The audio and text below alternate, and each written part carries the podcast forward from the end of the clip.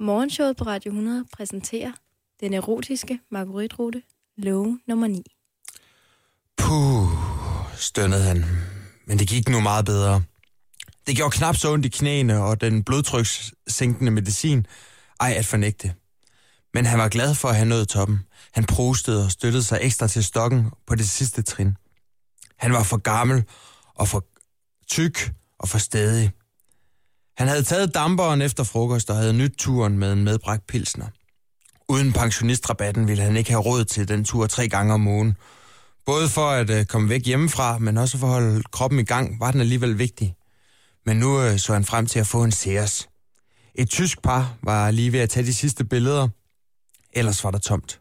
Udsigten var fantastisk. Han kunne se søerne, og hvor de boede for 32 år siden, men han havde ikke tid til at nyde den i dag.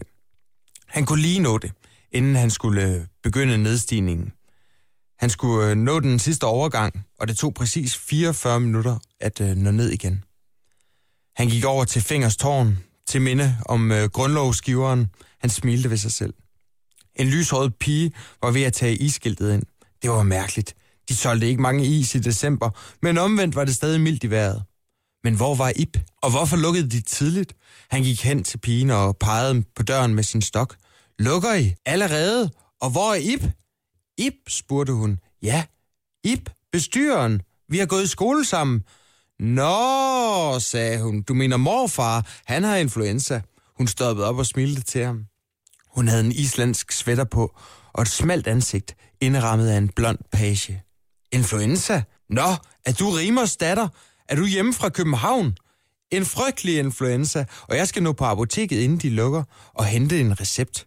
Hun slog en vindblæst parasol ned med lidt besvær. Du må ønske ham god bedring. Fra Henning.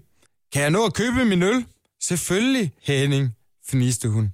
Tre spring senere var hun inde i butikken og kom ud med en pilsner.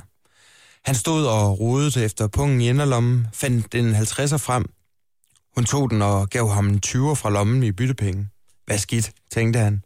Hvordan har din mor det? Det er jo ikke meget, Ip han fortæller. Og har du en oplukker? Undskyld, Henning. Hun gik ind igen. Han gik efter. Jeg kan også selv tage den, sagde Henning. Ip har fortalt virkelig meget om dig, så jeg er glad for endelig at møde dig, Henning.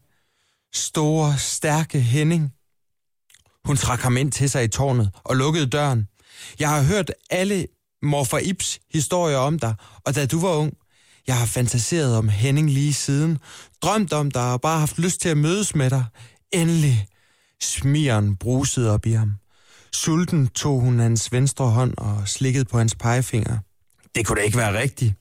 Hun tog tøjet af og fremviste en porcelænshvid og veltrænet kvindekrop. At dømme ud fra tyngdekraftens påvirkning med alderen, måtte hun befinde sig i midten af 20'erne. Delikat, pakket ind i øh, sort undertøj, som man kun ser det på film. Brysterne struttede, og hendes øjne funklede. Hun ville knalde livet ud af ham, viskede hun i hans øre. Hun kyssede ham dybt med tungen, krassede ham på ryggen og åbnede hans skjorte, slikkede rundt om hans brystvorte, imens en hånd var på jagt i testikelregionen. Hun var vild og vildt målrettet. Næv ham i siderne, stak fingrene i munden på ham, mens hun sugede hans slem. Hun red ham hissigt som en jockey, der sad på en val.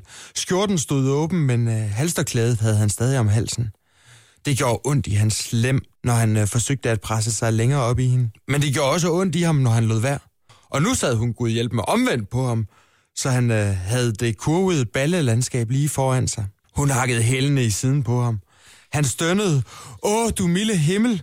Bjerget begyndte at ryste under dem. Han så jord, måne, Mars og Venus.